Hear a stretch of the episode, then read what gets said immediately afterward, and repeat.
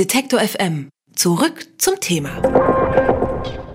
Ja, was ist denn der Rundfunkbeitrag nun? Ist er eine Steuer oder ein Beitrag? Ist er angemessen oder viel zu hoch? Darüber wird nun schon seit 2013 gestritten, gerne in sozialen Netzwerken, vor allem aber auch vor Gericht. Heute aber hat das Bundesverfassungsgericht ein Machtwort gesprochen und entschieden, der Rundfunkbeitrag ist grundsätzlich rechtmäßig und bleibt bestehen, allerdings mit einer Änderung. Worin die genau besteht und wie die Kläger diese Entscheidung aufgenommen haben, darüber spreche ich mit Henrik Widowild. Er ist juristischer Korrespondent der Frankfurter Allgemeinen Allgemeinen Zeitung in Berlin. Hallo, Herr Widowild. Schönen guten Tag. Das Bundesverfassungsgericht hat heute also grünes Licht für den Rundfunkbeitrag gegeben. Mit welcher Begründung denn? Na, grundsätzlich hat das Bundesverfassungsgericht entschieden, was es immer entschieden hat, nämlich, dass dieser Rundfunkbeitrag keine Steuer sei, dass es ein Beitrag ist und dass es auch vollkommen in Ordnung sei, wenn man grundsätzlich einfach an den Haushalt anknüpft und sagt, naja, jeder wird schon so ein Empfangsgerät, wie es, wie es jetzt ja heißt, also Fernsehgerät, Computer, Radio, da haben und auch nutzen oder zumindest nutzen können. Und dieser Vorteil, diese, ähm, ja, diese Empfangsperspektive, hat der, hat der Senatsvorsitzende das heute genannt, die reicht aus, um ihm dafür einen, einen Beitrag abzuknüpfen. Und das ist das wesentliche Argument. Ähm, das Bundesverfassungsgericht hat eine kleine Ausnahme gemacht für Zweitwohnungen. Wer also zwei Wohnungen hat, der kann natürlich trotzdem nur an einem Ort gleichzeitig Radio hören oder Fernsehen gucken. Das ist ungleich. Da muss der Gesetzgeber ein bisschen nacharbeiten. Ansonsten hat das Bundesverfassungsgericht aber den, den Beitrag so gehalten, wie er jetzt ist. Und äh, gab es auch eine Diskussion darüber, inwiefern überhaupt es den öffentlich-rechtlichen Rundfunk in Deutschland geben muss? Die Debatte gibt es außerhalb des Bundesverfassungsgerichts und natürlich hat auch das, das Gericht diese Argumente zur Kenntnis genommen, aber im Wesentlichen abgeschmettert. Also das, das Bundesverfassungsgericht sieht einen Medienwandel, aber es sieht darin eigentlich die Rundfunkordnung eher noch bestärkt. Es sagt also zum Beispiel, ja, äh, äh, gibt ja im Internet äh, äh, einen gewissen Hang dazu, reißerisch zu formulieren. Es gibt Algorithmen, die, die, die steuern, die, die, der Pluralismus, die Vielfalt in den Medien sei in Gefahr. Und ähm, aus all diesen Gründen bräuchte es nun erst recht sozusagen einen öffentlich-rechtlichen Rundfunk. Ähm, man kann das durchaus anders sehen. Äh, es gibt ja äh, immerhin, äh, es ist viel billiger geworden, Radio äh, und Fernsehen zu produzieren. Jeder kann ein einzelner Sender werden. Das heißt, diese ganzen Ideen von damals, wo es einfach sehr wenig Geld gab und man irgendwie versuchen musste, vielfältigen Rundfunk auf die Beine zu stellen, die sind im Grunde überholt. Aber das, das wiederum hat das Bundesverfassungsgericht tatsächlich nicht interessiert.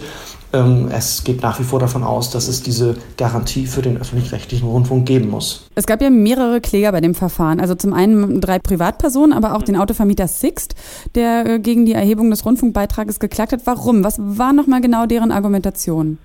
Na, Six hat sich daran gestört, dass, ähm, dass äh, für die ganzen Wagen, die dort in der Flotte sind, äh, gezahlt werden muss. Zwar nicht der volle Betrag, sondern, äh, sondern gestaffelt, es geht ja um Betriebsstätten, aber ähm, er muss halt zahlen. Und ähm, dagegen hat er sich gewandt und das Bundesverfassungsgericht hat jetzt schlicht gesagt, äh, sinngemäß, naja, ähm, wenn man Radio empfangen kann, äh, insbesondere die Verkehrsnachrichten, sei das ja ein Vorteil, der ja sei ja mit eingepreist und ähm, das sei ja ein, ein, wirtschaftlicher Vorteil, mit dem ein so ein Unternehmen dann wirtschaften kann und auch andere Unternehmen, die in ihren Betriebsstätten Radio laufen haben.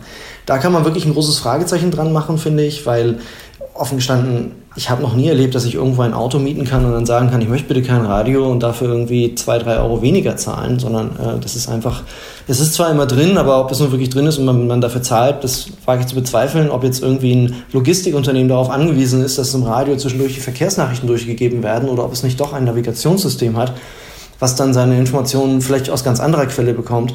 Ähm, das weiß ich alles nicht, äh, aber mir scheint das doch etwas zu kurz gesprungen zu sein, dass man sagt, so ja, das ist ein wirtschaftlicher Vorteil, deswegen äh, müssen die zahlen. Aber das Bundesverfassungsgericht hat das so gesehen.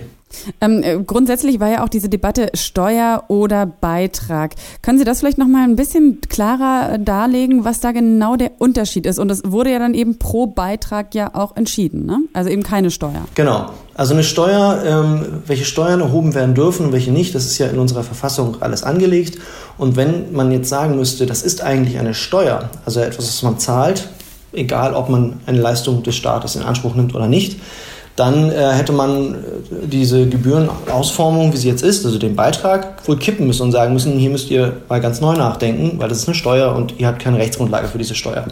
Das Bundesverfassungsgericht hat gesagt, es ist ein, es ist ein Beitrag, es ist keine Steuer. Und ein Beitrag ist nun dadurch gekennzeichnet, dass eine Leistung da ist, die ich in Anspruch nehmen kann. Wenn ich sie zwingend in Anspruch nehmen muss, um zu zahlen, dann ist es eine Gebühr. Dann zahle ich also so und so viel Euro und dafür nehme ich eine Leistung in Anspruch. Hier ist es so, ich kann sie nur in Anspruch nehmen. Ich habe die Perspektive, dass ich das darf. Ähm, dafür zahle ich. Ähm, und das ist dann ein, ein Beitrag. Aber es ist eben keine Steuer, weil es gibt diese Leistung. Ich kann sie in Anspruch nehmen. Es wird ja nicht von allen gleichermaßen ähm, äh, eingetrieben, sondern nur von denjenigen, die einen Haushalt haben. Klammer auf, auch wenn das praktisch jeder ist. Klammer zu. Ich nehme an, die Kläger sind wahrscheinlich nicht so zufrieden mit dem Ausgang des Verfahrens. Gibt es für Sie denn nochmal die Möglichkeit, gegen diese Entscheidung des Bundesverfassungsgerichts vorzugehen? Oder war es das jetzt, ist das jetzt quasi die letzte Instanz schon gewesen? Nein, das Bundesverfassungsgericht ist die letzte Instanz. Rein theoretisch gäbe es noch den, den Europäischen Gerichtshof für Menschenrechte und den Europäischen Gerichtshof, also das EU-Gericht. Da kann man aber jetzt nicht gegen dieses Urteil vorgehen. Also das wären Gerichte, bei denen man auch darüber nachdenken könnte, ob die vielleicht auch mal diesen Rundfunkbeitrag ins Visier nehmen. Ähm, ich glaube da persönlich nicht dran und äh, für, für Six und die anderen Kläger ist das jetzt jedenfalls kein gangbarer Weg, sondern das ist jetzt eine endgültige Entscheidung. Der Rundfunkbeitrag in Deutschland ist weiterhin umstritten, trotzdem muss er aber weiterhin pro Haushalt gezahlt werden, mit der Ausnahme von Zweitwohnsitzen. So hat heute das Bundesverfassungsgericht entschieden und über diese Entscheidung habe ich mit Henrik Widowild von der Frankfurter Allgemeinen Zeitung gesprochen. Vielen Dank, Herr Widowild. Ich danke Ihnen. Alle Beiträge, Reportagen und Interviews können Sie jederzeit nachhören im Netz auf detektor.fm.